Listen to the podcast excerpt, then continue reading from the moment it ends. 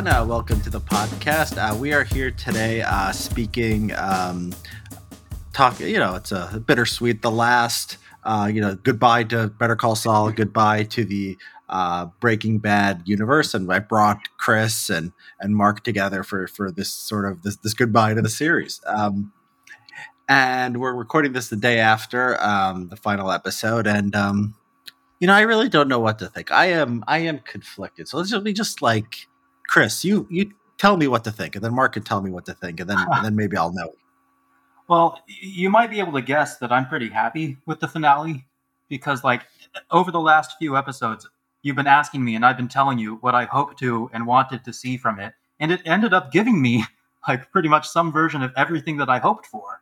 You know, to give you one example, I told you that I didn't just want to see character like solely character focused flashback to the Breaking Bad era. I wanted there to be a plot payoff, and it did deliver us a plot payoff to the what it started with, uh, showing showing Walt and Jesse basically kidnapping Saul. That that was a pretty important plot point. It turned out in the end. Uh, but more important than that, what I've the kind of the drum that I've been beating throughout this, you know, it's bittersweet. That's the right word. It's bittersweet that this is the last time I'm going to be able to talk about the fatalism of the Breaking Bad Better Call Saul universe.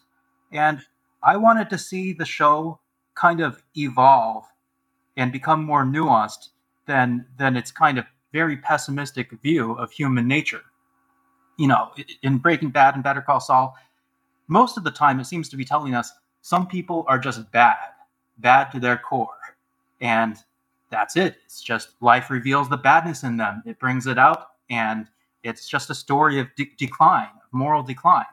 And kind of from the beginning, that's been the question about about Jimmy. Uh, is is he good? Is he bad? Is he some of each? Which will he choose? And it seemed to be telling us most of the time that the bad side was going to win, and that's what was most fundamental. Here, I think that it pulled a little reversal, uh, and there was the moment where Chuck, in the flashback, tells him, "It's never too late to change." Uh, and I see that the show is telling us that he took that message to heart and he, he, he did kind of try to step into the time machine and become Jimmy again in the courtroom. So I, I'm pretty satisfied with it. But that's because it fits better with my my morality probably than it fits with yours. That's probably why you're less satisfied with it. Mm, well, I I think I disagree with uh, it's more than that. I disagree. I sort of disagree with your interpretation. But when Marc, you you you just you just finished like right right this minute, didn't you? So yeah, you know, how are you feeling? Couple things. So one is I know I'm not going to get it, but I am ready for a better call Oakley. you know, there was skeptic there was skepticism at the beginning. If you remember the skept, there was skepticism after Breaking Bad that that Saul could actually be a, a, a, protagonist of his own show, and of course, it turned out he could be. And so I, I have faith that Bill Oakley also uh, has mm. hidden depths um, that, that, we can surface. Um, I'm also very hungry for Cinnabon, mm. um, which I have not had for 33 years. And I think it might be time to uh, to uh, to, re- to re- reconnect with my roots um, in the mall. Um, well, look, I mean, I made the case last time we talked. I made the case that you know this is sort of the this is sort of the classic conflict between uh, between the um, you know between what's it Jerusalem and Rome, um, or uh, you know Christianity and and uh, pre-Christian ethics, or you know the Nietzschean Superman versus the Last Man versus Christian morality. Um, and I'll, I'll I'll double down on that, which is yeah, we I mean we saw basically the classic we saw the classic kind of Christian morality play at the end, um, including the reach for redemption. Um, and you know, sure enough, he, he he went for it. And of course, he did because he he wants to be redeemed. Um, and and by the end, you know, at least according to Christian ethics, he was. But but once again, it, it it ended kind of the only way that it could, and then it ended up it ended up with the fall of the of the of the of the degraded Superman, but nevertheless the, the Superman. I don't. I mean, both of you say that he was redeemed, and I don't like. What did he do? I mean, he he he put himself in a supermax prison for life Okay. Um, he didn't help anybody. Um, oh, he he did. He helped Kim. No, after getting in her into trouble, he he he. Uh, was it the civil? Was it the civil suit thing? Did he did he get her off the hook? He, uh, yeah, he got her. He got her permanently off the hook. That was the thing. Really? Oh, he I, said I, that. I didn't see that. No, I, yeah, I, it was the aside in his. It was the aside in his in his speech. where he's like, I, I manipulated her the whole the whole way. Yeah, yeah, she was she was she was my victim. She was my puppet. But she is okay. So they're going to have a hard time convicting her, I suppose. Uh, Chris, you're and then they and then they were able to hang him up for this like much better sentence with much be- which much better PR. They, the, the feds came out much happier. I don't think that anything Jimmy said is going to get Kim out of losing the civil suit. If if Howard's wife pursued. Oh, the civil suit. The civil suit, you might be right, but certainly got, But he, he, got her off he the hook. put her in danger for the criminal. It was him who put her in danger for the criminal suit, or supposedly. I mean, she wasn't. It was, there, there was a, but he, hmm, you know, so there was it a redemption. I, you know, Well, I was clearly wasn't that though clearly his motive wasn't his motivation clearly in the courtroom it, it wasn't it, it clearly to get her off the hook in some way I am I am struggling with what his motivate motivations were. So that one of them I think is he wants to um you know, I- think he wants to redeem himself in Kim's eyes, and somehow Kim, you know, he starts getting upset at the point when he hears Kim, you know, uh, confess to everything, and so like he has to like, you know, show her he's good enough. So there's a thing in Jimmy's life where he goes from, uh, he goes from, um, uh, he, you know, he's always like obsessed with one person and their, you know, their approval. So it was Chuck, I think, for most of his life, and now it seems like it's Kim. And I think the lesson is Kim just does something to him, like you know, he, he becomes Saul just because of Kim. You know, he puts himself in a supermax prison for life uh, for Kim. Part of it is, I think he. I don't know. I think it was sort of. I don't know if it was redemption. I think it was sort of a masochistic, uh, you know, idea of. I, I, I, you know, I think it was some kind of either some kind of penance or some kind. You know, you remember one of the, the first season. You know, I think one of the early episodes where he like not. This probably wasn't the first season. It was maybe second season or something where he gets the nice apartment and he's not uh, comfortable there, and then he goes back and sleeps in the, behind the nail salon, and then he like you know he's he finally gets a good night's rest. I think it's sort of like that. It's like the the the uh, North Carolina prison is like too nice for him, and he's comfortable in this like impossible circumstance where they put him in jail for life. Now, all that being said, it's an extreme it's an extreme psychological compulsion here to, to to do that. But I think the lesson of the show is Jimmy is an extreme guy who does extreme things for you know very you know idiosyncratic and sort of very personal. Uh, you know, based in his personal relationships with other people. Um, so I'm, yeah, I, I, it's it's a simpler story what you're saying, Marc, that he was uh, trying to get Kim off, and that's what was happening. But you know, yeah, I, I didn't see that, and I, I don't think I don't think Chris saw maybe marginally, but I you know I don't think it made a huge difference for her. Well, when it comes to Kim, Well, the other oh, let me give one more interpretation that I, I'm still I'm still struggling with. So there's like six interpretations. So maybe this is like really good. Another one is he just wants to hurt Kim as much as possible. He he he's gonna put himself in a supermax prison for life. Um, she visits him. Uh, Kim doesn't look happy at the end. Um, so he he got his revenge. I mean, I I, I sort of I think I if anything I, I sort of lean towards that interpretation. So, uh, what I want to ask you about that, Richard, is uh, are you saying that you don't think that the show views it as redemption for him to any degree, or are you saying that you don't, you personally don't think that it counts as redemption?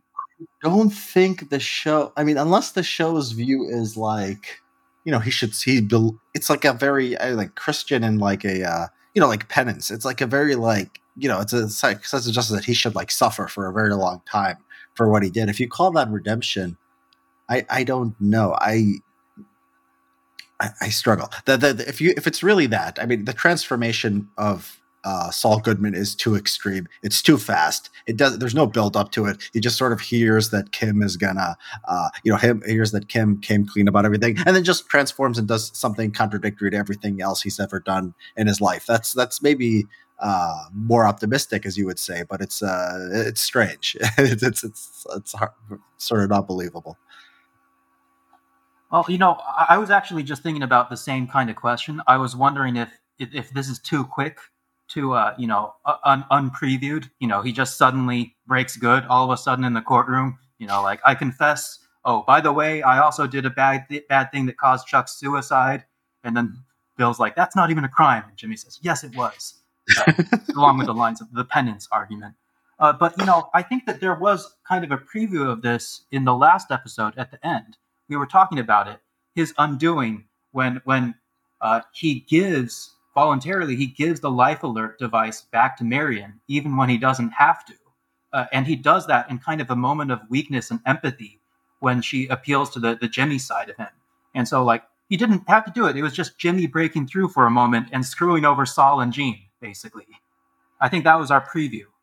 But that was that was him stepping from the brink of doing something very very bad. I don't think that's redemption. It's like he was going to do the worst thing. He was going to strangle Ke- Carol Burnett, and then he decided, that, okay, great. I mean, it wasn't like he was becoming a a good guy in uh, that moment. But he did Um, more than he had to. He did not have to. Like he could have refrained from strangling her without giving her back the life alert device to, to call the cops. him being he was self-destructive. He was just that was everything from the jeff stuff to giving you know getting caught getting carol burnett to catch him by talk stupidly talking about the differences in bail between albuquerque and, and omaha um, and then giving her the thing back and then you know getting caught and then like putting himself like it just seems like there's just an unraveling here uh, that's a simpler story than a redemption story So, so my conclusion, Richard, is that you you you hate the Christian redemption arc so much that you refuse to see it, even when it's right in front of you. Meaning that, therefore, you must agree with me that fundamentally, at the uh, this is the degradation of the Superman. Uh, so it's he was I, it makes me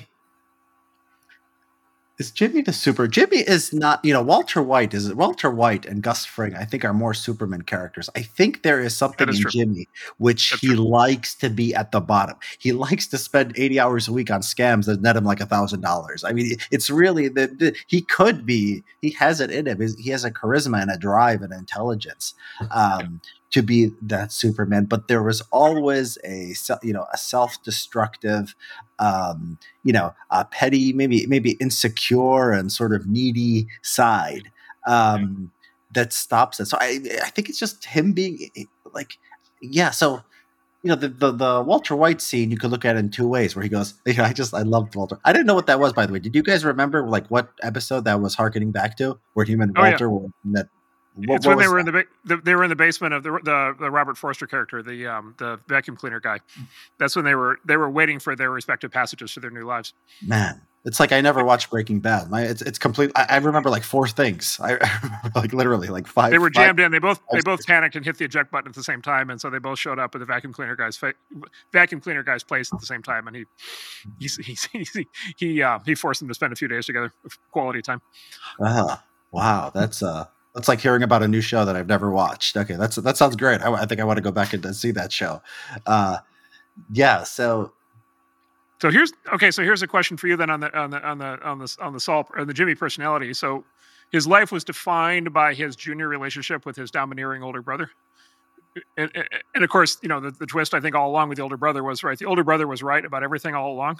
mhm, yeah I think if you if you trace back, I think every single thing the older brother said, I think turned out to be true. yeah i think i've told i think i've told chris that yeah Okay, yeah. So, um, so his life was kind of defined by being the beta to his older brother's alpha. Um, and so, is it is it that he fell into the same pattern with uh, with Walter? with walter you know hmm, Because Walter could push him around arbitrarily, and Walter- he seemed he seemed to go along with basically all of Walter's schemes. Is that right? To, to your point that he's not he's not the Superman. He's like the Superman Superman sidekick. Well, I think his one itis for Kim, I think, is a better indication of, of him being not the Superman. I honestly do not. I, I've got to go back and watch Breaking Bad because I honestly do not even remember enough about the relationship to, to analyze it in any any real depth. Like I don't even remember Walt and Jesse as character. Like when I saw Walt, I thought, was he like was he really like that? I mean, was he? I remember him being a little more reserved. I, I don't know. I, I it just seems like I have to go back and watch it. Like I I don't remember him like being that talkative. At that Um, stage in his life, he was. That was towards was. the end for Walt. Uh huh. So this Yeah, they said they said the, the goal all along was right. The goal all along was to, I forget what the term was, but it was to turn the nerd basically into Scarface. Um, and then the yeah, so by the final scene of Breaking Bad, he was full on Scarface, yeah. Okay. Murdering murderers and like doing all kinds of crazy. Yeah, yeah. And so, but so when they're in there, and then uh, Walter says, you know, so slipping. I, lo- you know, I love the way he says it. You know, a slip and fall. So you were always like this. And is that so? It depends on the interpretation of the show. Was that telling us that this is just like it? it so it's a, it's a more. I like my story because not just because it's it's non Christian, but because it's um it's it's complicated. It's like there is like you have to sort of squint and sort of understand like you know what's happened in depth.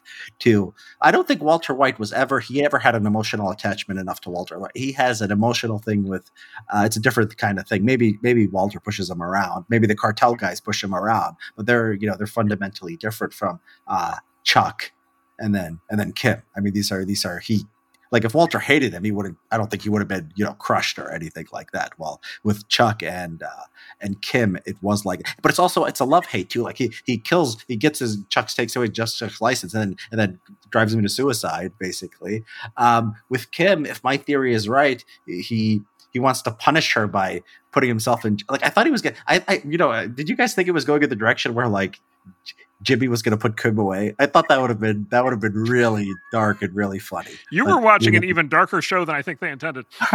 yeah, yeah. You know, or, Richard. Or, or, or, maybe I'm just maybe I just have a lighter side than I than I thought I did. No, I thought I thought that was what everyone would have thought. Like near the end, when when he was like, you know, I, I have something they'd be very interested in. You guys didn't. You guys didn't think that.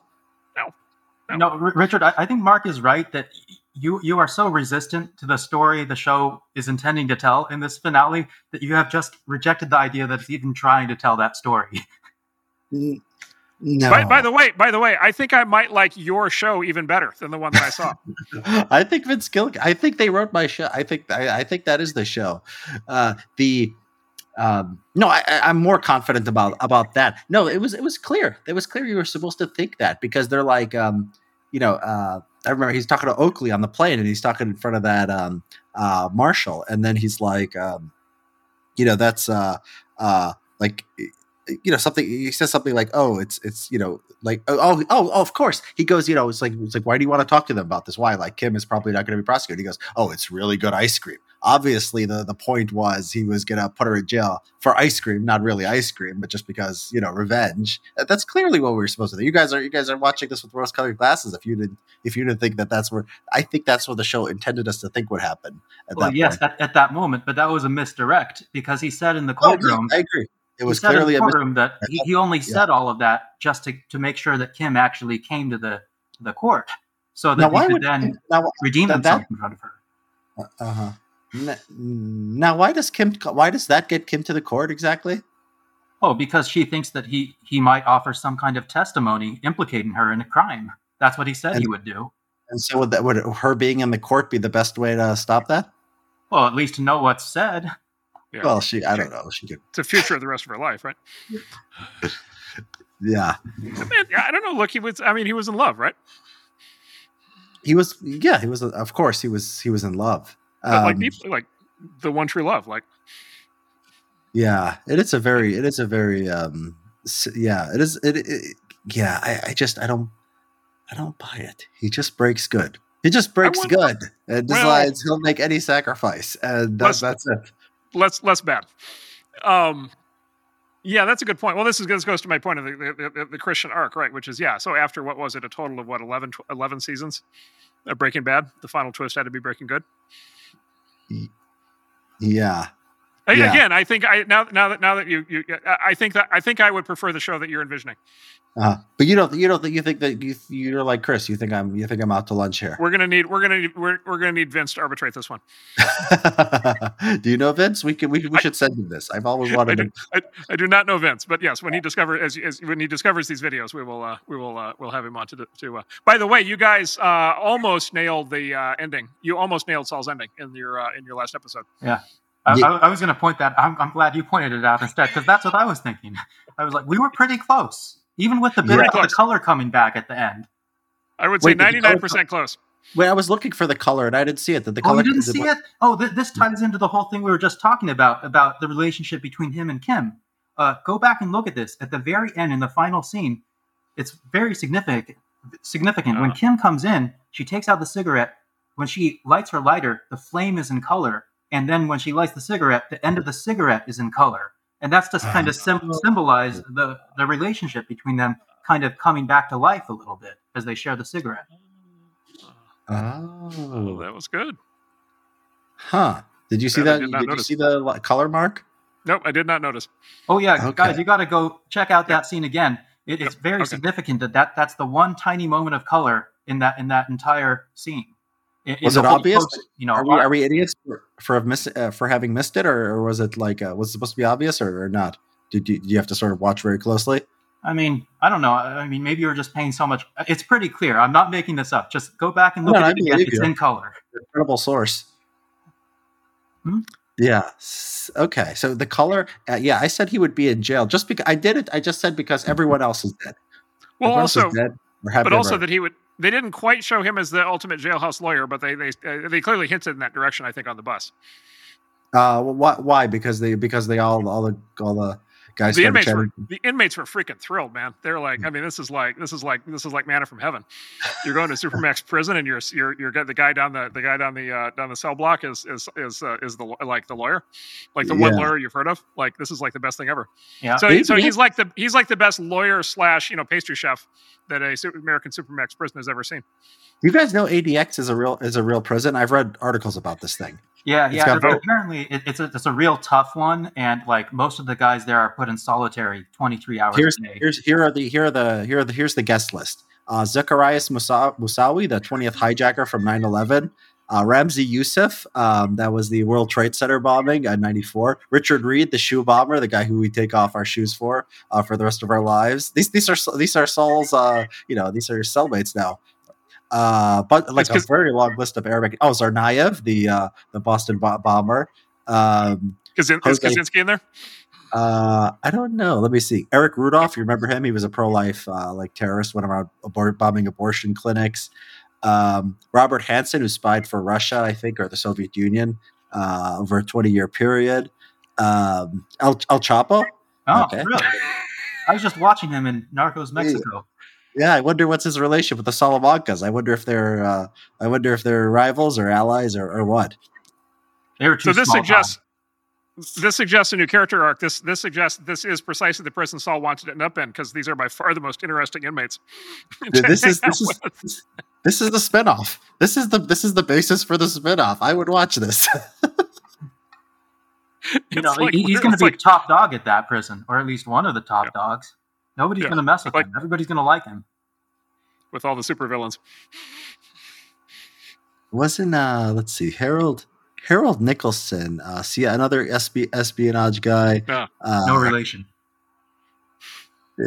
Yeah so yeah very very cool but I, are they all in solitary confinement or just uh, just the really bad ones that sucks man to It- do It's not yourself. complete solitary. Uh, from what I've read, most or at least a lot of the guys there, they're kept solitary for 23 hours a day.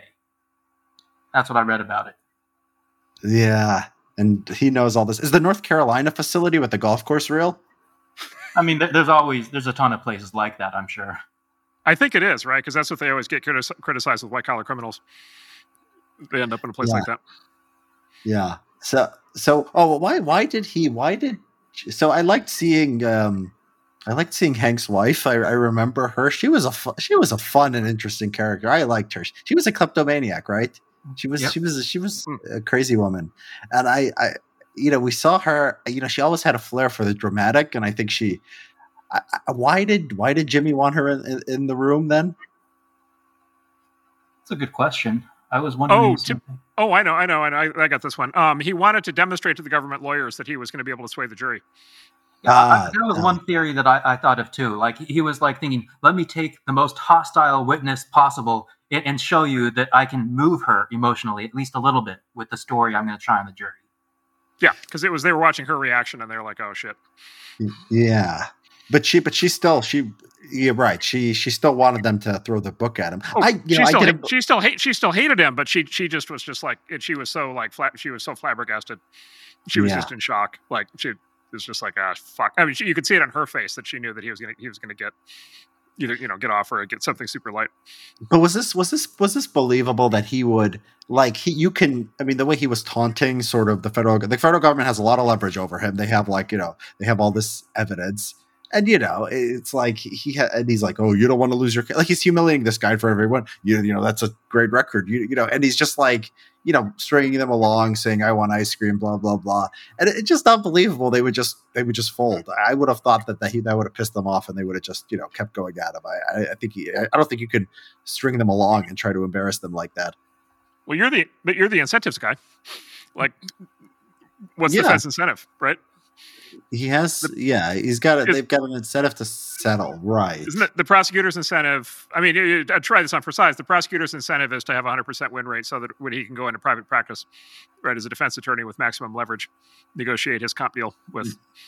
Is it that easy though? Can the federal government, if, if you're just a little bit charismatic and you just need one juror, if you, you run into a guy with a hundred percent conviction rate, the federal government has all this stuff on you. You can basically get them to do whatever whatever you want. Because if they get a mistrial, if one juror, I mean, he's, they can try him again. I mean, the, it's the government. I mean, they they they do do that.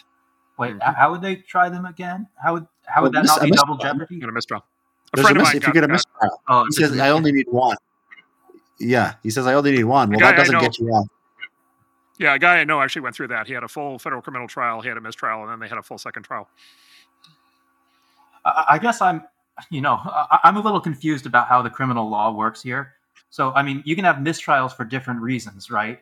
So, is it automatically a mistrial if one one juror votes to acquit him, and and then double jeopardy doesn't apply, and they can just go after him again? That doesn't seem right. One juror finds him innocent; he's innocent. No, no, that that's that's uh that's a hung ju- that's a to hung jury. You get a you went to Okay, Yale. Yeah, you this is a really basic School. thing. I, I did not learn that much about criminal law. Yeah.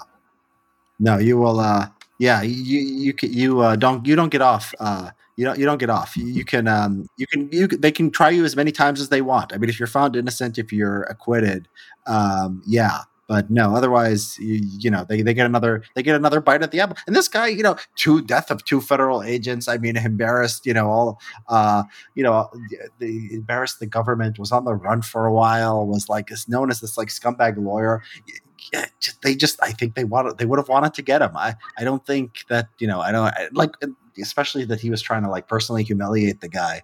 Um, and one thing I you know I was hoping for I, I was hoping they'd give us some sense of like how famous like Saul was at this point. I think he must have the arrest must have brought him back into the news, and it must have been. The story is now much more interesting with because when he first goes on the Lam, he's not. Um, uh, you know, they, they, we don't we don't have Kim's confession, so now like a journalist can find the entire story of Kim's confession, and they they have uh, Jimmy, and you know, I was wondering if there was any, you know, there was any sort of hint of like he was going to get fame now, and he sort of liked that idea, or he didn't like it, or whatever, or like if this could have factored into his motivations for wanting to claim like, you know, he was helping uh, Walter White, you know, run the drug empire, like was that his motivation? Like, we don't know. I don't think we had enough like of a sense of like how big of a news story this because they all recognize like everyone they're not all from Albuquerque all those ADX guys right?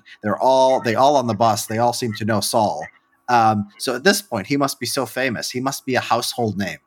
And I don't think that was true when he was in Omaha. I think that he became a household name between Omaha and the time he's being transferred in the to the Colorado prison So the production team, uh, our friend Vince, who we don't know yet, um, the teaser for season six had a reward poster with a with a five million dollar uh, bounty.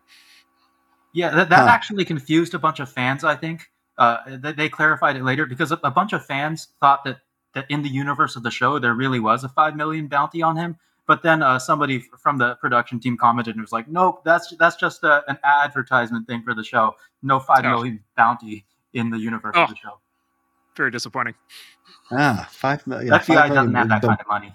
Because that'd be a lot of. I mean, that that'd be a lot of money. I mean, at that amount of money, that's implying that they want to pin everything on him, right? Like he's the survivor of the Fring White drug empire, and they're going to just like Well, nail they, on they, they, will- you would think Which- they would. I mean, you would think they, they would, right? That's all they. I mean, they have the Fring and Walter White, and these are huge, you know, larger than life figures, and you know they're going to give him seven years in the most minimal security, and they have all the evidence, you know, the, all the evidence. Oh, just because he can get on the stand, and you know, like federal courts like have ways to get around this they can tell them like you can only testify to things that are you know relevant they can they can say this or or that i i You know, I, I thought it was pretty know, weak. yeah I, I thought it was weak in many ways. I mean, like, if I were the lawyer, I, I would have been like, okay, prove it. How are you going to prove it to the jury? Uh, is, is there evidence? Uh, can you find the grave that they dug for you? Is there any video of them kidnapping you? Uh, is your Yeah. only evidence your word? You're going to give your word to everybody that this all, this all happened. And not only that, there's many other things. I mean, so you were afraid of Walt killing you, but Walt's dead now. and Right. you want to use the duress defense, but the guy you're afraid of is dead. and you know when you use the duress defense legally, I did read up on this part of the criminal law. Uh, you've got to argue that at the at the moment the the danger to your life was past, you took the first opportunity to go to the, the law enforcement. And Saul doesn't have that argument. Plus, there's, there's a doc there's a doctrine here. There's the duress defense, and they could instruct the jury and say Walter was Walter was dead. And does that go back and that change the? Does that change the state? If they can convict him on one thing, you know, that's the way federal sort of sentencing works. Like it's like everything is like you know maximum of fifty years in prison. So like if they can get if they can get the jury to convict him on one thing of like all this crime, yeah, they they basically got him. They get you know they got him for for for life or decades and it's uh yeah i i think this was weak i don't think there's a way to make this make sense i think it was just sort of necessary Okay, me- for the twist let me defend it. Let me defend it. He he didn't say this, I don't think, but he would have said presumably in court after Walter died. I was then afraid of the cartel, and of course the, the drug, Mexican drug cartels are a permanent bogeyman in the American imagination. yeah we, we didn't he get was- any. We didn't get any. We didn't. I don't believe we got any insight into what happened to the cartel after Lalo and after everybody well, died. gus gus gus uh, uh you know uh spoiler alert for breaking bad for those who haven't watched it but gus gus, gus slaughtered them all didn't he didn't he give? Yeah, them he all killed, he killed poison them all. But Yeah, I don't yeah. think we ever found. And then, and then Gus died, and we don't. I don't think we ever. I don't think we ever because then Walter basically took over in in uh, in the U.S. for that for that area, but for that region. But we never found out what happened. If anything else happened in Mexico. Well, there would have been some cartel, but he would have had to prove, like, he can't just say cartels. He would have had to prove that there was somebody or, or something that he could, you know, point to this individual that did this, and you know, he's he's, he's got he's got nothing. I think I think they I think they had him. I really they think know they that had- Lalo's dead. They know Hector's dead. I think they know basically all the Salamancas are dead. Well, they must. They must. I think they must have figured that. they must have figured that Yeah. out. and the, The- uh, that Don Eladio. So are you guys? You guys are you guys are basically uh, uh, mounting an indictment here against the um the, uh, against Vince Gilligan's view of the professionalism and competence of federal prosecutors. Is that Well, I, I think this was just a moment of one of those moments of uh, a lack of realism that the show allows itself just for dramatic effect because it excuses itself because they're like, look, the seven years thing that doesn't matter because he ends up in for eighty six anyway. So, so it's just doing this to do a little exaggeration, and it's dramatically excused because he doesn't, in fact, end up serving only. What if this is, you know, going back to our conversation last week, what if this lesson here is just more contempt for the normies? He's like, you know, he's like, oh, juries, right? You think they'll believe that? I only need one. Like they're so stupid. Like no matter how much evidence they have, like this guy could just give them a little bit of a sob story, and he can get, you know, one of them can get him off. Maybe it's maybe it's just that, and the and the federal prosecutors understand. Well, juries, anyone has the least bit of charisma who doesn't look like a you know complete uh, ogre, um, you know, he, can- he can he could sweet talk them and and and basically get off. so? Have either of you guys watched the Shield all the way to the end yet? No, don't don't spoil, Mark. I'm so only. no uh, spo- no spoilers. Let's do a follow up to this when you guys both get to the end. okay. And uh, Have this is not a spoiler. No spoilers in any way. That I, I'll just say that show had probably the best ending of any show of the last twenty years. People, people say that. People, a lot of It people is. say that. It is. It is. I, I think it- that may be one of the challenges that shows like this have now. Hmm. Is they, they may they may literally not know how to top that one. Oh wow. Anyway, Chris, so we'll, we'll come we'll come we'll come back to that down the road. Chris, have you even started the Shield? No, no, I, I- you know, I've barely Oh. even heard that much about it. Oh, Okay. It is. It is. I, I would nominate it. It's quite possibly the best of them all. Hmm. And I and I say, uh, yeah, it is really extraordinary. And I think it's I think I- it's I bearing like up. I think it's bearing go up ahead. really well over time, precisely because you could never make it today. Like it's it, it it was it was at that point where they could actually go for like the full story that they wanted to tell in a serialized TV format, kind of for the first time. And they didn't have any of the you know they didn't have any of the last twenty years of PC. So it's like a that shows a laser beam. So, uh, yeah. do, do you do you like it because there's a successful Ubermensch in it? he's he is again i won't spoil he, he it is probably the most pure nietzschean show that has yet been made it, it and deadwood i would say are neck and neck on that We should start. We should, yeah, we should do. We should do Deadwood too. You've recommended. You've recommended Deadwood. I, yeah, I think deadwood should- is tremendous deadwood the only problem with deadwood is it got it got prematurely uh canceled although they finally did a, a, a follow-up movie to close it out Deadwood is the Um, thing. Is it, it- it's in the West, right? There's some it's Western town. I think extraordinary it, Yeah, Yeah. it's the best. It's the best story of the American frontier that's ever been. Like it's like the Shakespeare of the American frontier. It's just extraordinary. Um, yeah, you will love it. Yeah, and and uh, okay. So Kim, you the okay. So yeah, I'll, I'll watch Deadwood. I I like the Shield. I think it's it's almost too intense. I mean, there's some of the. I'm, I'm I think I'm three seasons in. It's, it's almost keep- um. Keep, keep going. It works. It's it's like it's like a thing where it's like it's like the the ride is like I don't Oh. know. I never have this reaction to a show actually, and it's uh. Yeah. A part of it is, it- you know what? It, it sort of numbs you because it's like, oh, they're in this impossible situation, and like you you see they're screwed, and then they get out of it, and like you see they have this other villain who they're, but you know what's going to happen. You know they're going to beat this villain, and they're going to move Oh. on to the next. So it- it's sort of like that. It becomes it becomes you know it- it's very fast and very cool, but like you're sort of like it becomes a little bit repetitive. But I, I take your point. I will Oh. I, I will I will I will keep going, um, Yeah. and I'll yeah I'll, I'll get to I'll get to the end. Um, Yeah. But uh, yeah, back to uh, Saul. Um, the uh, uh, Kim. Um, Kim's uh, also was. I mean, I thought it was. I thought it was interesting that she was like trying to. Do you think she's trying to be like Jimmy's? Is she, going to be Jimmy's lawyer? Is she going to like try to help him get out? I don't think you. I don't think she. See, this is the problem. I think with your guys' theory is that like. Is Kim happy? Oh, he redeemed himself. Oh, he got up. He gave a nice speech in court. Now he's going to be in solitary confinement next to the 9 11 hijackers, like for 80 years. Like, is that a good outcome for Kim? I, I, don't think so. I think she would have rather. She defended him. Remember, she she protected him with um, Howard's widow, right? She wasn't. She didn't want Jimmy to. Uh, you know, she told him to turn yourself in, but you know, she didn't want him. I don't think she wants him to suffer. Um, so isn't this isn't this a problem with with the theory that it's it's redemption? I mean, it it, it's, it seems like it seems no. I, I do like the angle that it is for, it is so Kim can suffer. I, I just I think that has to be true. I, I'm going to appeal once again to the colored flame and the, the colored end of the cigarette, which only I saw, but it's it's relevant evidence to the point of what the relationship is between Jimmy and Kim here, right? Like the, the color has been brought back in a small Maybe way. the color and is lives together. yeah. Maybe the color is you know maybe the color is she is. Maybe it's that they're themselves. Maybe it's just like they're themselves. Like he's not Gene anymore. He gets to be Saul, I guess, in, in prison. I, I don't know. I have to. The, the, the color is the light streaming through the uh, stained glass window in the cathedral. Wait, what? It's the light coming through. It's coming down in the center. Who's kneeling at the at the Hmm. front of the church? Who's got who's, Uh-huh. who's, who's re- redeeming himself? Oh, okay. Uh, it's a little bit of a stretch, but yeah, yeah, yeah. it's, okay. it's so- life coming. It's life coming. It's it's life coming back, right? Uh, It, it, I think in the universe of the show, it- it's showing us that Kim has forgiven him to a degree, and they've they've reclaimed some some version of their old relationship. Uh, If you Mm-hmm. if you, uh, you guys may or may not remember, it, it, it mirrored the very first shot of the two of them together in the very beginning of the show. Um, in the oh, first the season, cigarette. Yeah. Oh, I think I The think we got the, that. the right? cigarette in the in the parking garage. You know, they stood these next to were each other. always the, the romantic moments for the most part throughout most of the show.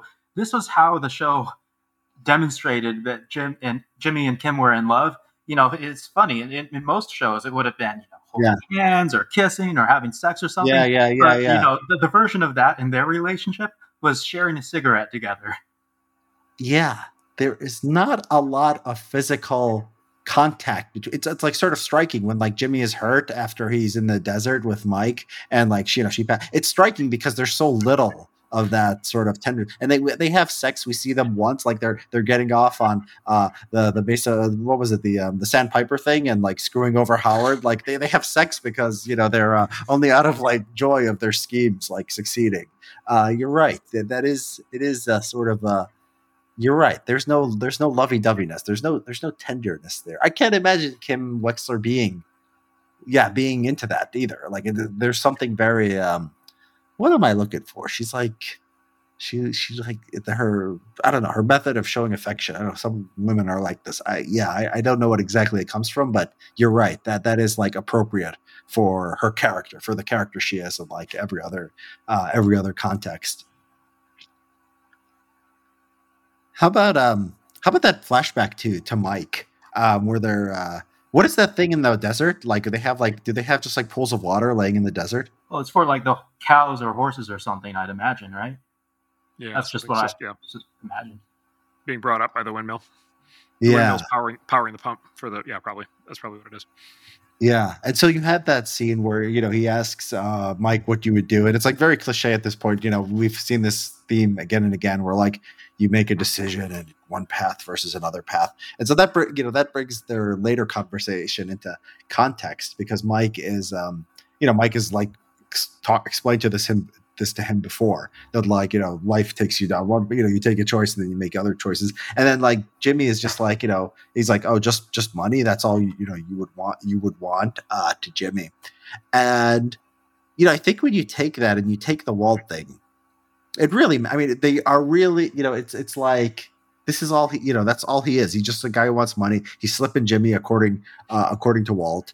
Um and then you know at the you know the, the payoff here is he's redeemed and he becomes something else or it's no my theory. He's still it's still him. It's still him. I just I, I, it's it's it's there. It's there. He wants to he her so i need i I, I'm, I'm, I'm upset with you, Chris, for, uh, for telling me the cigarette lit up. Now I'm trying to I'm trying to fit I'm trying to fit that into my theory, and it's actually it's actually difficult.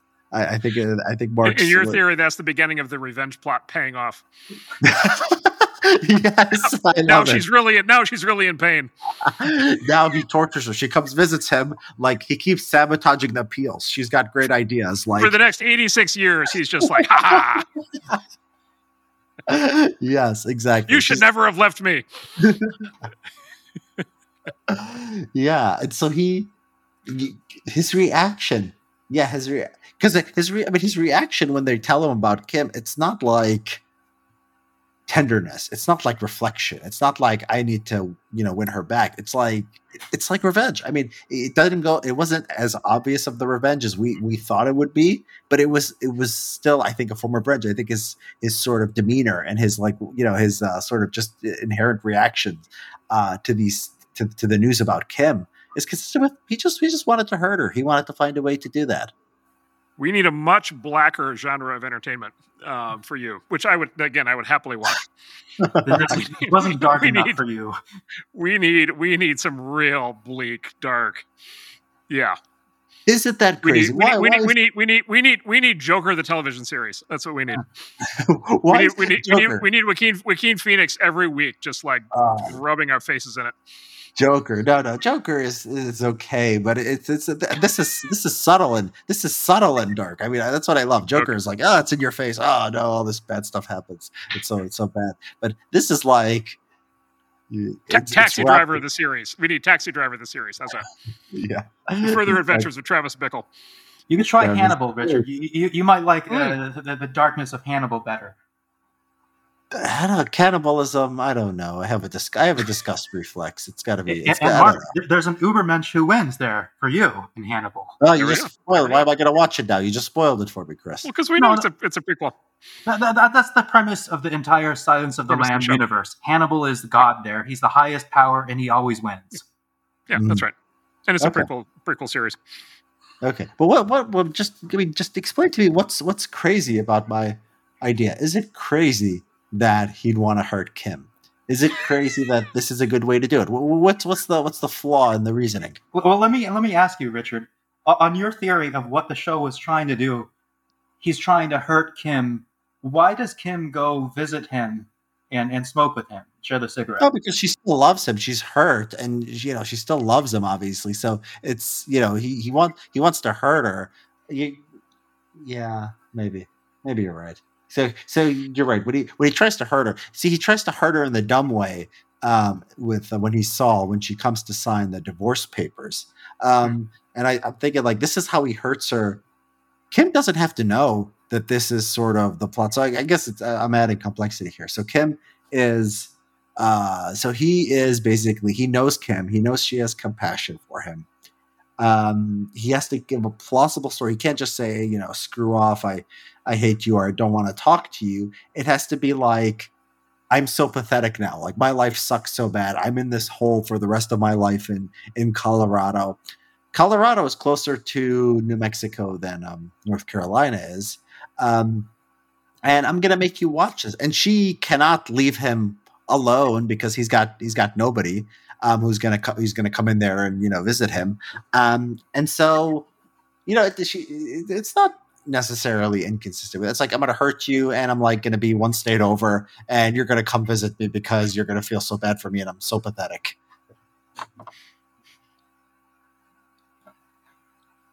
If, that's what you need, you know, uh, the, the, author is dead. I, I believe that. There's, there's a theory. A lot of people who would say the author is dead. We, we can say that here if you would like. Mm, okay. Okay. All right. I, I, I think that well you Chris, you read you read like Reddit and stuff on, on this stuff. Eh, has anyone am I the only one who's come up with this? You're pretty much on an island here with with your your particular interpretation of what's going on uh, between Jimmy and Kim. Okay. Just just me and Vince. Me and Vince yes, together. Yeah. Not even Peter Gould knows what happened. it's just just not even Rhea Seehorn. Just me and me and me and Vince have the true the true interpretation. I'm gonna have, I'm gonna start a breakaway a Better Call Saul breakaway breakaway cult. I I, I am telling you. Oh, and by the way, b- before we, we move on uh, from the point a bit, you, you were talking about the flashback uh, to, to Mike, uh, and you know, Jimmy brings up Saul brings up, whoever he is at that point, brings up the, the time machine thing. And then again, he asks Walt the same question. And it's kind of striking that, uh, that, you know, Mike gives a deep answer and then Saul gives his shallow answer. And then he kind of gives an even more shallow answer uh, when he's talking to Walt. But I thought that there was more depth to that than it seemed. What was, what was the Walt? What was Walt answer on the time machine? What was that? Uh, well, that, well, uh, what he tells Walt is when Jimmy is like, "Oh, I would go back and I'd oh, I to do that slip and fall stunt I did, so my knee wouldn't be hurt."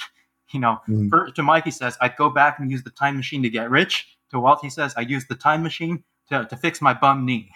And you yeah. know, it, it's kind of funny and shallow. But then when we see the scene with Chuck, and we see that Chuck was reading this book, The Time Machine, I think we're supposed to realize that, you know, the real answer for Jimmy is that he would go back and he would not cause Chuck to die. And and that's why he's mm. thinking of the time machine in, in what seemed like his final moments, possibly when he's talking to Mike or when he's with Walt. He's thinking about his regrets. That's why he brings up the, the time machine. But then he just can't bring himself to actually open up and reveal that his real regret and the reason he's thinking about it is because he regrets what he did to Chuck. Mm-hmm, mm-hmm. The yeah, uh, it, it, maybe yeah. Why is the time machine on, on his mind? Yeah, that's that's that's a good question. So I my interpretation was he gives all these dumb and shallow answers because he is dumb and shallow, or he he's not shallow. He's definitely not shallow. He he has some depth to him, but he doesn't have self awareness. Jimmy does not. I mean, I think that's that's right. It's like he has depth and he has complexity, uh, but he doesn't really know why he does the things. Um, that he, that he does. Um, and so maybe, yeah, maybe this is this is consistent with it. It's, it's a strange. It's like his go-to question, right? When he has time to spend with someone, he thinks, you know, what is the, what you know, what's the uh, where would you go back in history? I mean, it's a, the well, the way I don't know the way he framed the question to. Uh, uh, the way he framed the question to Mike, Mike took it in that direction though. He framed it like, "Oh, do you like ancient Rome, or do you like this or that?" So I mean, like, yeah, it looked like it was different. It didn't look like, yeah, it didn't look like he was asking about how would you change your life, but I don't know. Maybe he maybe he knew he knew Mike would go in that direction. I, I don't know. It's difficult. Um, well, it seemed, to me like that was just his way of kind of easing Mike into the question. uh, you know, uh, because they, they weren't especially close. You know, uh-huh. it, it was a kind of personal question. So he he introduced it, and then he put this kind of fun spin on it at first, like, "Oh, you're you like history probably. Civil War, yeah. ancient Rome. And I kind of laughed yeah. because I was like, man, yeah. those are the two. Yeah, why, why does Mike? Really why does Mike looks like a history buff? By the way, was there what, what what's the what's the tell? Is just because he's an old white guy? Yeah, I, I think it's it's just some unfortunate stereotyping. yeah. Okay. So, yeah, I I oh, and uh, by the way, is um is uh is Walter White's uh, scientific understanding of the impossibility of time travel is, is, that correct? Do we have any physicists weighed in? He has very strong opinions on this. Well, you know, Newton would have never predicted quantum mechanics uh, or Einsteinian relativity. So, who can really be an expert on these things? Yeah, Walter White. I, I, I don't know the exact details, but but, but I, I've read that experts who, who think about this they, they frequently like say, yeah, you, you can't go back, but you could have a time machine that takes you forward. Is that what they say? Really? Yeah, It has I, been I- I don't know the physics well enough to, to Yeah, yeah. my I, I, I, account don't of it. think- okay. I'm- I don't think I mean, look, Here's what I know: we, we live in a universe where we have quasi quantum entanglement. We we have you know we can you can you can fiddle with a quantum something here and 100 light years away it changes simultaneously. So like until we explain how that works exactly, right? I don't know that we should make any assumptions. Yeah, yeah. Well, I, I like I like that Walter has an opinion. I don't know if it's true or false. As long as it's not obviously stupid, as long as it's a scientifically defensible take, I like that he has a take, and that's all I'm looking for. He doesn't have to be right. He just has to be. It just has to be defensible. It is true to the character that he was far more offended by the implication that time travel might be real than by anything. I, you know what? I love I love Walter. I want Walter. I want Walter to talk about politics. I want him to have political. I want to hear him have political and, and social views. I just think he, he would be the most right wing character I think on TV, wouldn't he? Well, you could say this is one of the things that these shows did more than maybe better than almost anybody, any other show I think I've ever seen, which is they took the fact that Walter was a scientist really seriously. Yes. Uh, Right? He really was a scientist all the way through. And then they took the fact that Jimmy was a lawyer really seriously. Right? They, they got like way deeper. Like in the very beginning, when the first couple seasons of the show, I was like, why are they spending all this time with his brother, who's this like super lawyer in the firm, and the like it, like it's like they're spending all. And it's I like lawyer shows are fine, but I was just like, wow, there's a lot more lawyer stuff here. It's a lot more lawyer stuff here than I thought. A lot less drug stuff, at least to start Yeah. and th- they took they they took that they i think you, you made this point before but they, they they took the professions of these people who are super into the details of their work right incredibly seriously It- that's really rare like there's so many shows that show an engineer or something and he'll be in the he'll be you know he'll like do an engineering thing like one time and then he'll just be like a normal person through the rest of it and like on this show it's just like nope we're gonna fully commit Yeah. Y- It's a Yeah. distinctive thing about uh, the Breaking Bad universe. Yeah, yeah. they show they show men being into stuff. I mean, that's what I would say. It's like it's like Gus with his wine. Uh, you know these. Um, uh, yeah, Walter with you know Walter with his his meth. It just has to be you know the perfect meth. And you're right. They they take their job seriously. Although although Jimmy, I, I I don't think he takes a lawyer. He takes being a con man seriously. I think Chuck and Howard chuck are that's the right. real yeah are the real lawyers. And chuck too. took the law And, and, Kim, she's a she's a lower tier than I think Chuck and uh and Howard. I don't think she's as good of a lawyer as as them, but she's good. She's well, I she's a- mean, I, I think in the in the show, in the world of the show, we're we're meant to believe that Kim is viewed as a top tier lawyer.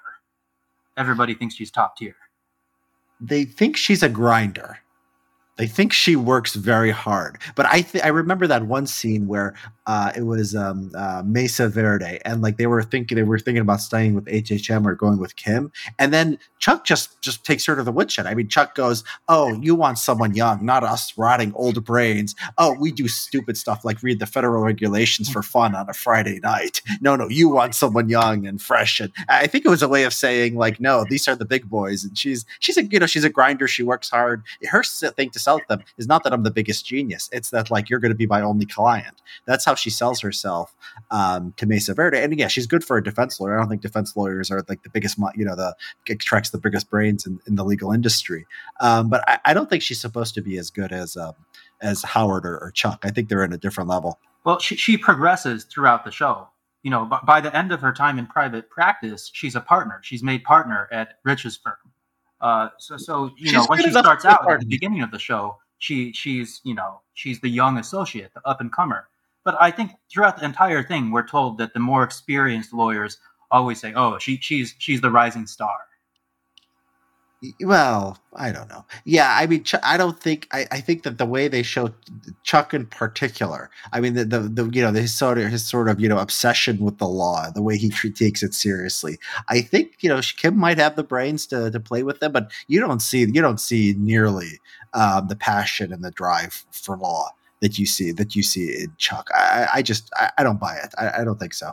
we can agree to disagree there but but you know the one moment that really sticks out to me is is when they go out of their way to show kim revealing to to the prosecutor that her, that her client had this misdemeanor or something in another state and the prosecutor's like why'd you tell me this i wouldn't have found it out and kim's like it's my job we're in discovery you know we talked about this at the time and from my point of view that was an unnecessary moment meant to show you that Kim takes her job and her duties as a lawyer really seriously. Yeah, there's two. I mean, there's two different things: taking your job seriously or being the you know the best the best lawyer in, in Albuquerque, right? I, yeah, I, I think she she definitely takes it seriously, right? Does she? Is she a nerd about it? Is she an obsessive nerd about it the way Walter is about meth, or Jimmy is about scams, or Chuck and Howard are about you know the law? Um, I, I, don't think I don't think she's I don't think she's at I don't think she's at that level. Everyone says, yeah, nice. She's a rising star. She's you know she's a nice looking young woman. Of course they're gonna you know say like you know they're polite and she's good. I don't think she's a bad lawyer. Um, but no, I, I well, anyways, that that's us. her, her, you know, d- debating Kim's legal sort of legal ability is is uh you know is, is sort of uh, be, uh besides the point. Uh, but yeah, the, the show does this. I, I, I think you're you're right, and I think this is one of the things that the small brains um, hate about the show, and one of us things us all of us big brains um, that we really enjoy. Again, Walter takes being a scientist. That is so. That is so not current year, right? Today, being yeah, yeah. a scientist, what is being a scientist? That it's like like you hand wave at a few at a few yeah. studies and then yeah. say the right words about you know um, uh, you know oppression and, and you, I, that's not fair to all scientists but it's sort of like the it's sort of like the public image of scientists yeah. a scientist now right you're if filling you out grant I mean you're filling out grant applications right for like I mean like there's a lot of right the, the thing I love is he he gets so offended by any sort of scientific like misconception I've got to go back and watch this. Yes, I do remember this. Really deeply offended, and he did that. He did that repeatedly through the series. yeah, uh, yeah, and whenever he's dealing with these, um, with these, uh, with these, you know, these knuckleheads, these young, you know, these young drug drug drug addicts around Jesse. Yeah, the contempt that he, you know, has for them is just just hilarious. Like when uh, when one of their one of one of Jesse's friends gets shot and killed, um, he calls him. He's like, "Oh, my friend, I, I forget what his name is." He's like, "Oh yeah, which which one is he?" And then, and then uh, Jesse just you know hangs. Oh, you did not just say that, and he hangs up on him. That's one of the few scenes I do remember because it was, Combo? so funny. Combo. It was fat guy. Yeah, was his was his name Combo? Yeah, I think that's Combo. Yeah, there was an opening an opening scene in one of them where he flashes the gun at the guy and then he gets and then like he would like tell him like their names and he would always repeat the names. He's like, This is Splooge. He's like, Splooge.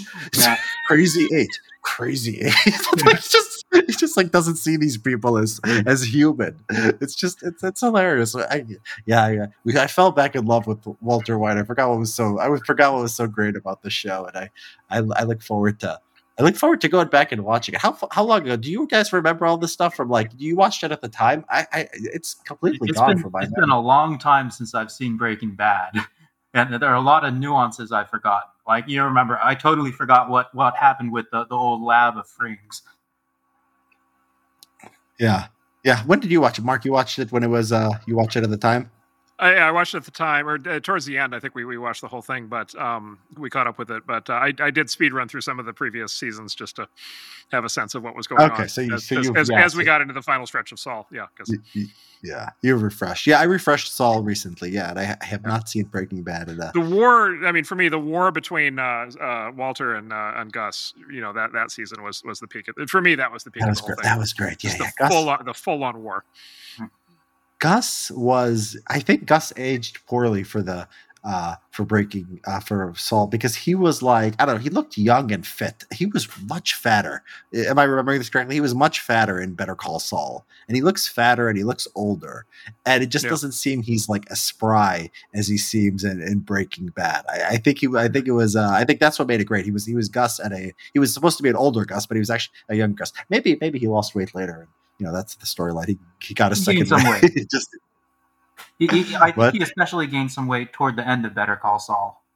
Yeah, it was it was like notice. I, I remember what was striking about Gus was how real thin he was, and so it's like this wiry guy who's like I, always on speed. Not really, but like he doesn't use drugs. I'm sure he's very meticulous, but like he's naturally like a guy on Adderall all the time. So of course he should be like real thin. Um, and so it sort of made sense. I like I like Mark's. Did you, Chris? Did you see Mark's theory that he you know he's from Chile.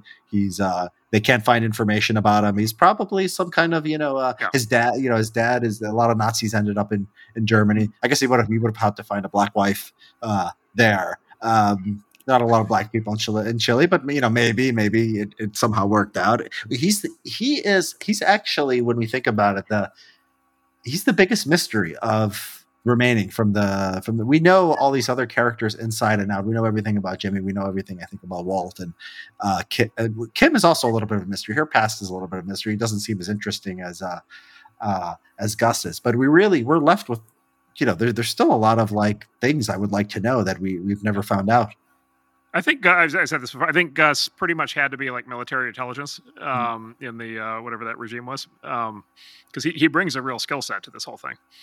Hmm so he was like, I, I, my, my theory, they alluded this a little bit that he was like the, the, the, the, child of a general or something. And then he, but he, he's somehow along the way, he picked up, he knew how to run a paramilitary organization. Hmm. I, mm-hmm. I, can see that. Wait, so, so Marc, uh, was Richard, Marc, were, were, you saying that there's some connection between Gus and the Nazis? Uh, I wasn't really following that. Richard is, Richard once again, Richard once again is constructing an even darker and more interesting show um, in which Gus, uh, in which Gus's father was a uh, was a uh, escaped. No, I asked. Uh, I, that was. I think that was your idea. SS, you know, a, child, a childhood friend of Jason Stanley's. Um, for, for those made, listening to this like three days in the future, when like there's now a Twitter controversy over Jason Stanley Nazis, go to go to Twitter. Hopefully, it'll still pop up on the search engine. There's been a big Jason Stanley Nazi. This will be released tomorrow, but those listening to the future, the, this might. His father was one of the Nazis that Jason Stanley used to have dinner with back back in the good old days. what are you drinking there, Marc? Uh, that is some Highland Park. Oh, very, very, very, very, very good scotch. Very good scotch. Yeah. There's something. So then I was asking because I mean I was asking I was wondering about Gus because this is how we got onto it because he was um you know German name black guy from Chile. I mean there's got a there's a story there's a story there. The Nazis make sense. Military, I guess they they he inherited the. I don't know why he's I don't know why he's black though. I, I don't think there are a lot of black, black Nazis.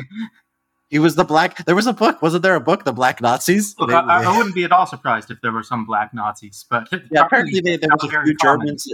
Yeah, there were a few black people in Germany, and like you know, they didn't have they didn't have a category for them, so they just sort of left them alone. And there was a book. There's a book actually. If you look at there's a there's like a black kid or two at like a Hitler rally, and they're just sort of I guess being, being Nazis. It's, it didn't, didn't, didn't happen.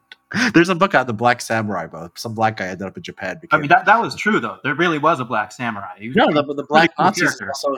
Black Nazis also. I don't know if they were Nazis. They grew up in the Nazi Germany and were, part, were uh, you know were just part of the culture. So there's that's a nonfiction. That's also a nonfiction book. It's a, it's a real thing.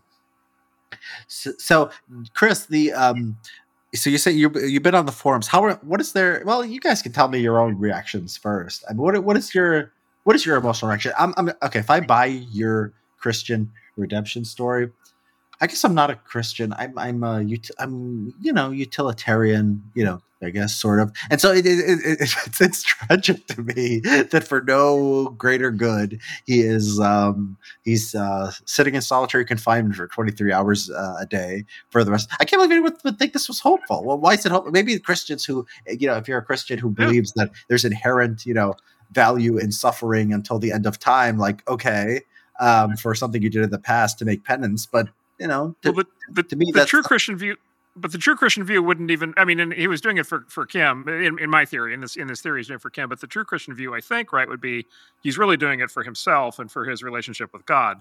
So to your argument like whether or not it actually was something that kim would have wanted him to do is kind of beside the point. It's like he's okay well it's not literally he believes in god all of a sudden. It's like it's like he's just he's being authentic somehow too yeah we're not allowed i mean a, a, show in which he literally believes in god is on the hallmark channel because we're, we're not right we're not allowed to have those shows. Like those no. those, those are way out of those you know are way the only christian characters i think are in uh, the breaking uh, breaking bad universe. I think it's the kettlemans. I think they're supposed to be the christians but even them even them you do not get um you don't see them praying or doing Bible. It's like no. they made Ned Flanders without actually ever referencing God. I, I thought that was mm. uh, that was yeah. funny. So yeah, so it's it's the it's it, that is a Christian redemption story. It's, so well, but the theory, the theory is yeah, it's the it's the it's the it's the secular it's our current it's our current ethos, right? It's secularized Christianity. We're not allowed to call it a religion.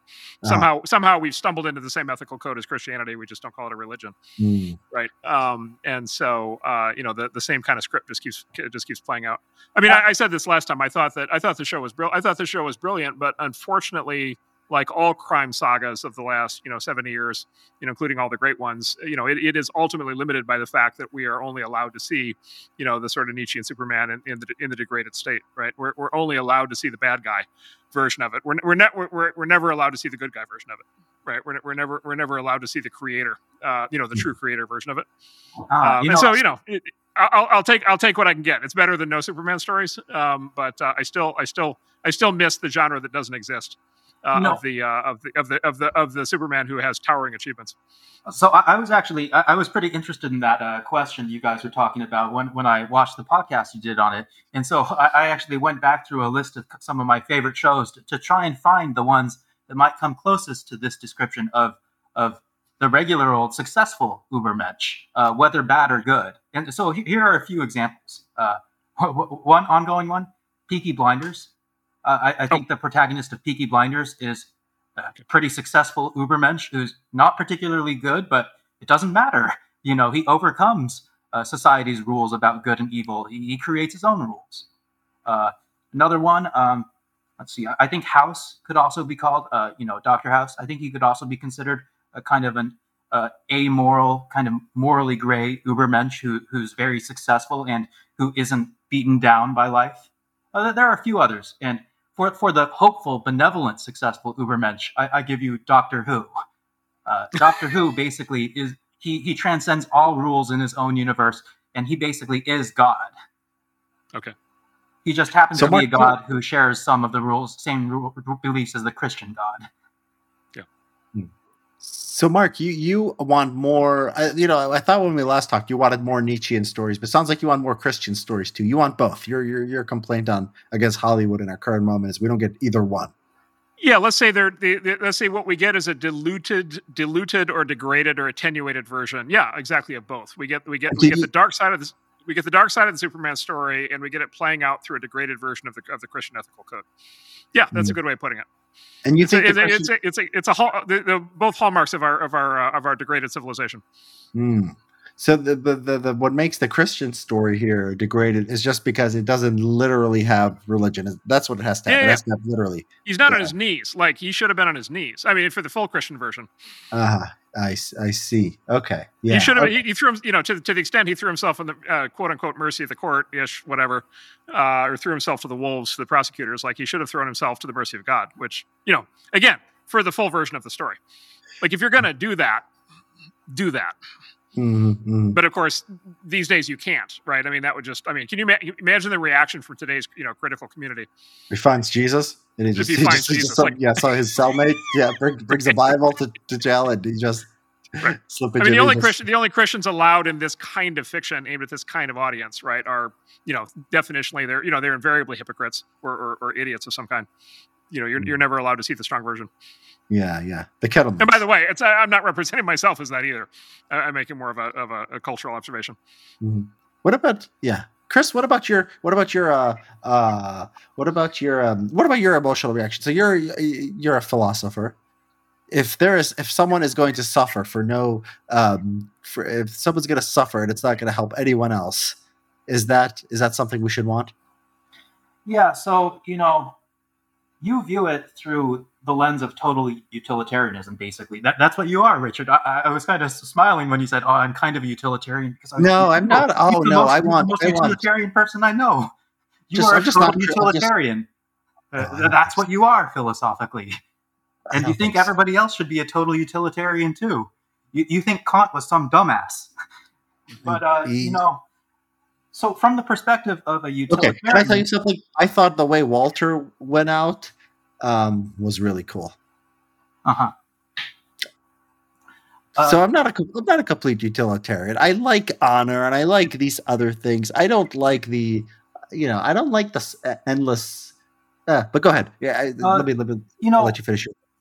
I I was like I said at the beginning, I was pretty happy with the ending, and you know there is redemption, and it, it is like Marc was saying, it is kind of an offshoot of the Christian notion of redemption. But here, Kim is taking the place of God. Uh, Kim Kim is the one is the higher power that he's trying to be forgiven by, uh, and in my interpretation of things, which I'm pretty sure is the same as Vince Gilligan's interpretation, uh, Kim Kim does forgive him. And you know, there's this scene in the courtroom, at the moment where Jimmy starts talking about what he did to Chuck, the camera angle shifts in a very interesting way that confused me at the time. The moment Jimmy starts talking about Chuck, it zooms out. It, it zooms out far and it shows us everything for a long time with this exit sign. The exit Oh, I, sign is I, I knew what that was. You, yeah, go ahead. yeah, the exit sign is prominently featured and it's kind of buzzing, I think reminiscent of like Chuck's experience, you know, his electromagnetism thing. But it's also framed so that Kim Kim is right in the center of the exit sign the whole time. And I was trying to figure out what was going on with that artsy shot. Uh, and I think maybe what it was trying to tell us was that this was all for the benefit of Kim. He was talking about what he did to Chuck so that he would be redeemed in Kim's eyes. This is kind of like his exit strategy. Uh, that's his end game. And the camera was showing us from a distance Kim's Kim's reaction during this whole speech. That's how I'd interpret it. But to the question of whether it's happy, you know, I'm happy because they're happy. so that maybe that's a utilitarian take on it. Uh, you, you- say that you, you know, I, I'd say Is Jimmy happy? Is he making a? I don't know. Is he I, going to I be think happy? this is. I think this was the most plausible way that we could have had some rekindling of the, the relationship between Jimmy and, and Kim. And Jimmy, ha- he has the choice. He has a clear choice. Like, hey, I can do seven years, then I'm out, and I can do whatever I want with the rest of my life. But I think he decides that he'll be happier if he's in prison the rest of his life, but Kim's still part of his life. Well, I think terrible. that Jimmy pursues the happiest ending he can imagine, which is finding a way to to to to be with Kim again, at least sometimes. You know- you know to, to like him again. You know this uh, term one-itis? Yeah, I, I've heard some people call it love. Hasn't- Jimmy, Jimmy hasn't been reading up on his game. Jimmy has Jimmy is yeah, he's got the worst case of one-itis I've ever seen in, in my life. He's he's going to yeah, this is he's going to Supermax person, and the girls don't like it when you have one-itis. That's part of the thing. But you know, here it's uh, it's uh, you know, I'll, I'll buy I'll buy Kim can be into. I mean, Kim's getting. I mean, Kim's getting up there. Come on, she's. I mean, she's. You know, I, the it's. I, I I don't believe it. I don't. I. I don't know. Something is something's something's something's not sitting right. I need the dark. I need the dark. Uh, thank you, Chris, for going and turning your lights on. I was wondering why you were sitting there like a like a vampire. You were hearkening to the next uh the next show, the the interview with the vampire that Peter Gold's going to be doing. Uh, yeah, I don't know. There's something. I want there at least to be a case for my um for my theory. Um, the I'm gonna find it. I'm gonna if somebody on the internet has found my idea, I'm gonna go out there and I'm gonna I'm gonna I'm gonna get into this community because I, I just think there's it's too it's too it's too nice and it's not even it's not even logic. It's not you know it's it's not mm, doesn't sit well with me. My understanding of sort of you know uh a happy ending. I don't know. It's it's it's uh but you're right. That's that that, that I I had I had uh I had like uh 10.99 seasons of like the kind of story that I you know and then I had point one point one season point oh one seasons with you know with uh with the the Christian redemption. That's that's fine. That's that's How uh, dare the color come back? Yeah, that, that cigarette and the lighter, that you got to contend with that evidence, man. Got to come up with. yeah. I gotta go back and watch it. Once I go back and watch it, maybe I'll have uh yeah, maybe maybe maybe I'll figure out some way to to work it into my theory. Uh so okay, so yeah, this was uh this was this was fun, guys. I think this I think this worked well. Is there anything else, you know, any any other thoughts before we we say goodbye to the Breaking Bad universe once and for all? Well, I, I actually wanted to talk. I wanted to ask Marc a bit about uh, this Ubermensch thing. So, uh, from that podcast, you were saying. Uh, so, Marc, at one point you said that Breaking Bad and Better Call Saul they are the way they are. They have to show us a degraded Ubermensch. They can't because they can't. They aren't allowed to show us the successful, creative Yep. Ubermensch.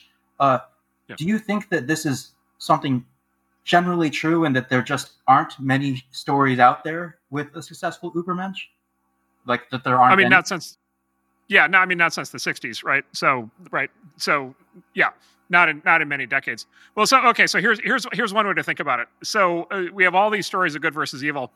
Who's always the guy with the plan, usually the bad right? guy. It's, it's always the bad guy right? In every modern narrative, it's always the bad guy with a plan, and it's uh, the good guy is actually typically the good guy is kind of a lunkhead.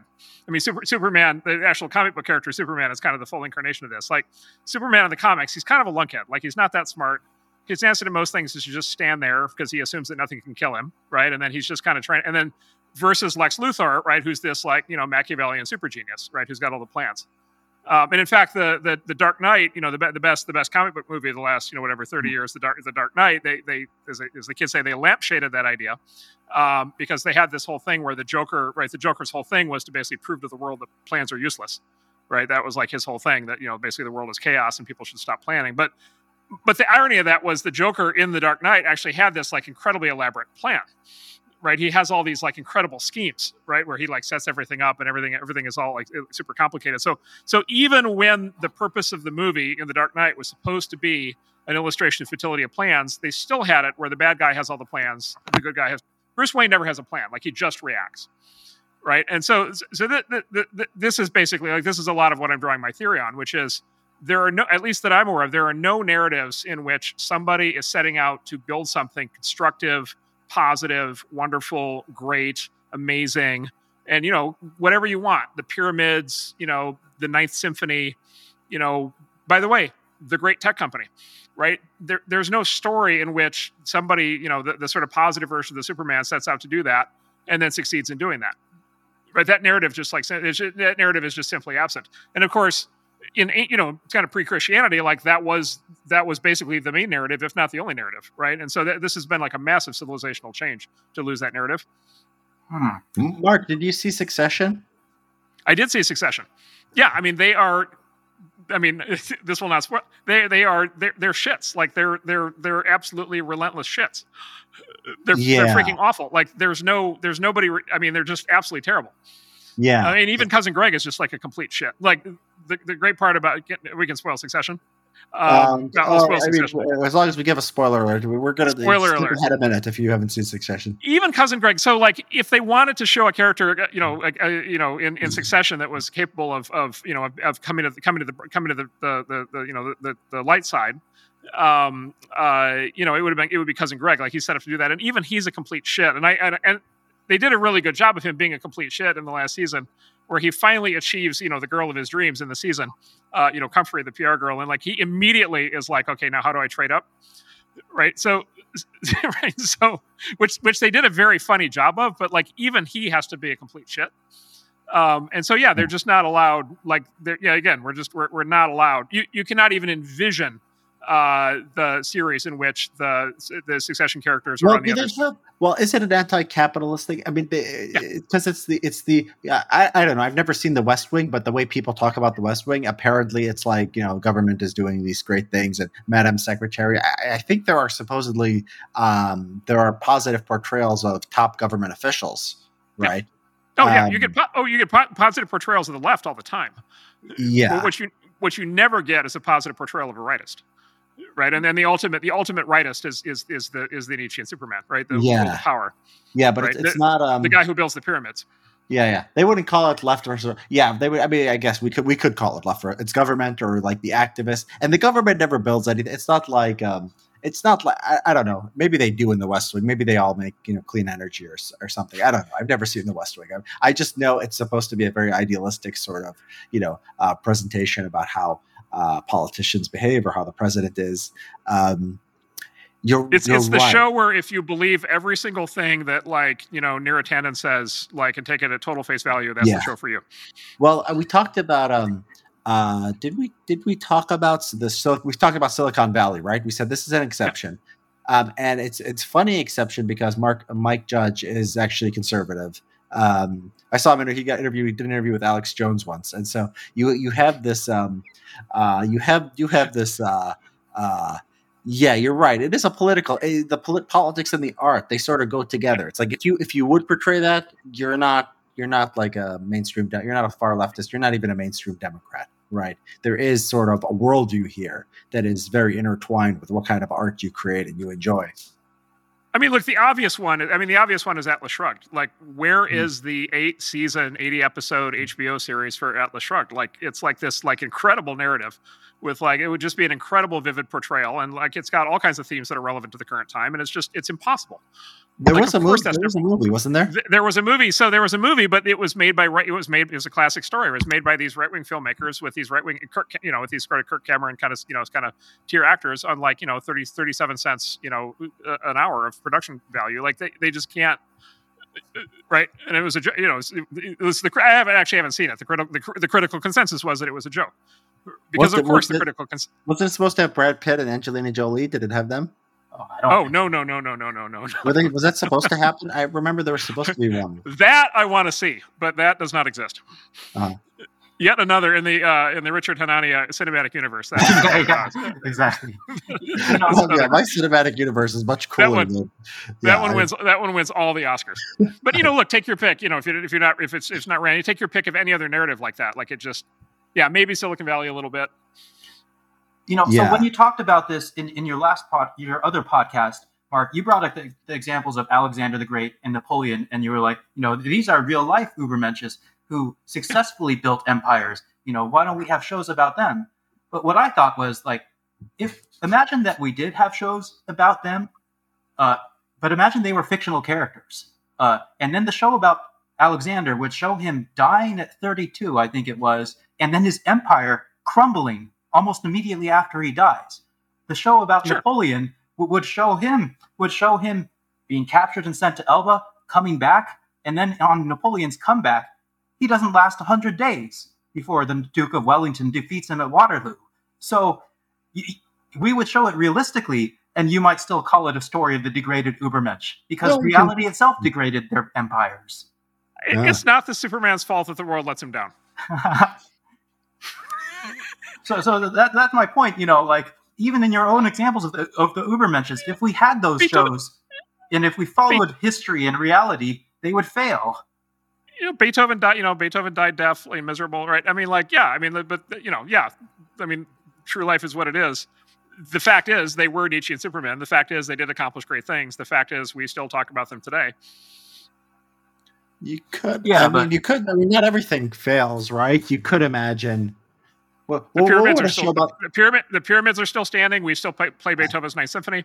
Mm-hmm. what about the American? What if there was a thing on the American founders? I mean, is that almost too cliche? Where to- is that? That's a really good. I've actually talked to people in Hollywood about that. I was like, look, you, you guys have this. You guys, it's the, the the story of the founders. This is this is something I've thought about.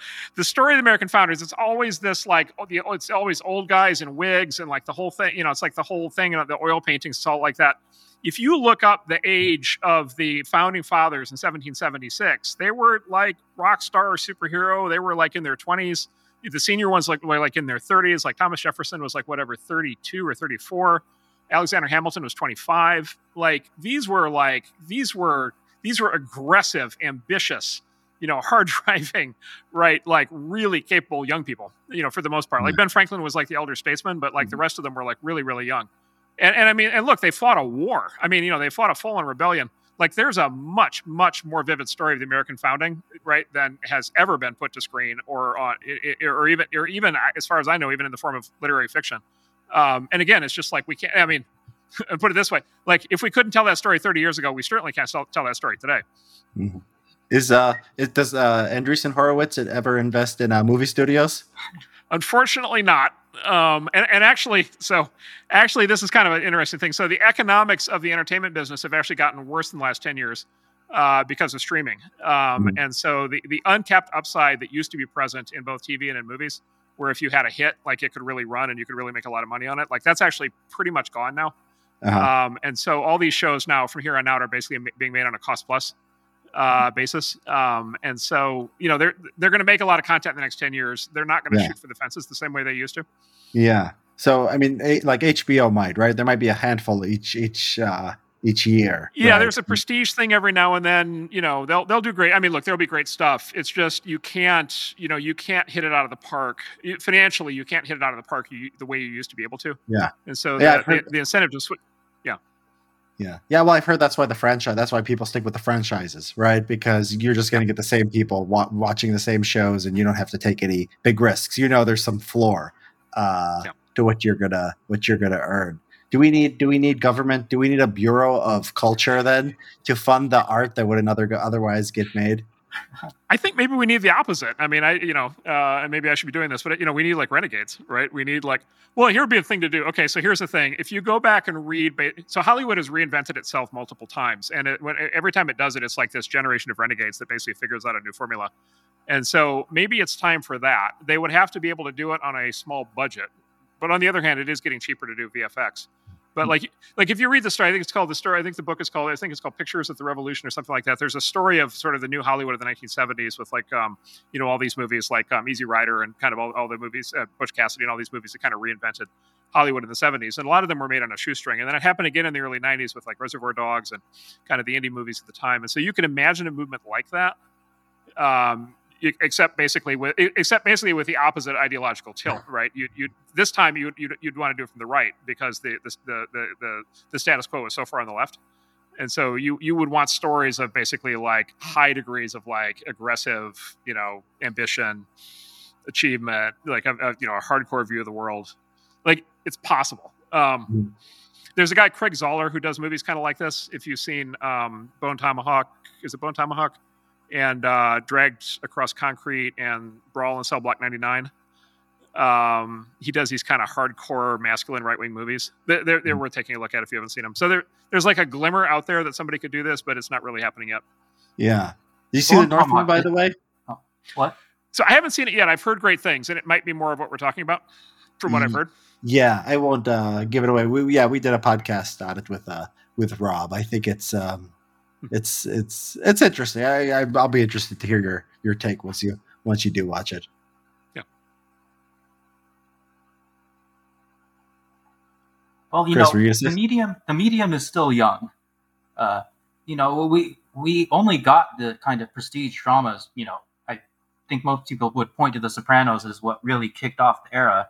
And yeah, you know, one thing I read in an interview with Vince Gilligan, he was saying that kind of what gave him the inspiration for Breaking Bad was that as a writer for many years on the X Files and some other shows, he knew that one of the rules in the business was that you are not allowed to have your main character change.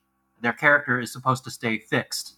Uh, whether the show is episodic or a serial drama, the character is not allowed to change. and then he said that he set he got the inspiration for Breaking Bad to defy that convention and show a character starting out, you know, Walt starting out you know, the nerd and becoming Scarface. And so, one interesting thing about that is that really with Breaking Bad and Better Call Saul, we are kind of seeing the very first shows that defy the, the Hollywood convention and show characters gradually changing over time. And so, this is only the first effort at showing these new kinds of stories.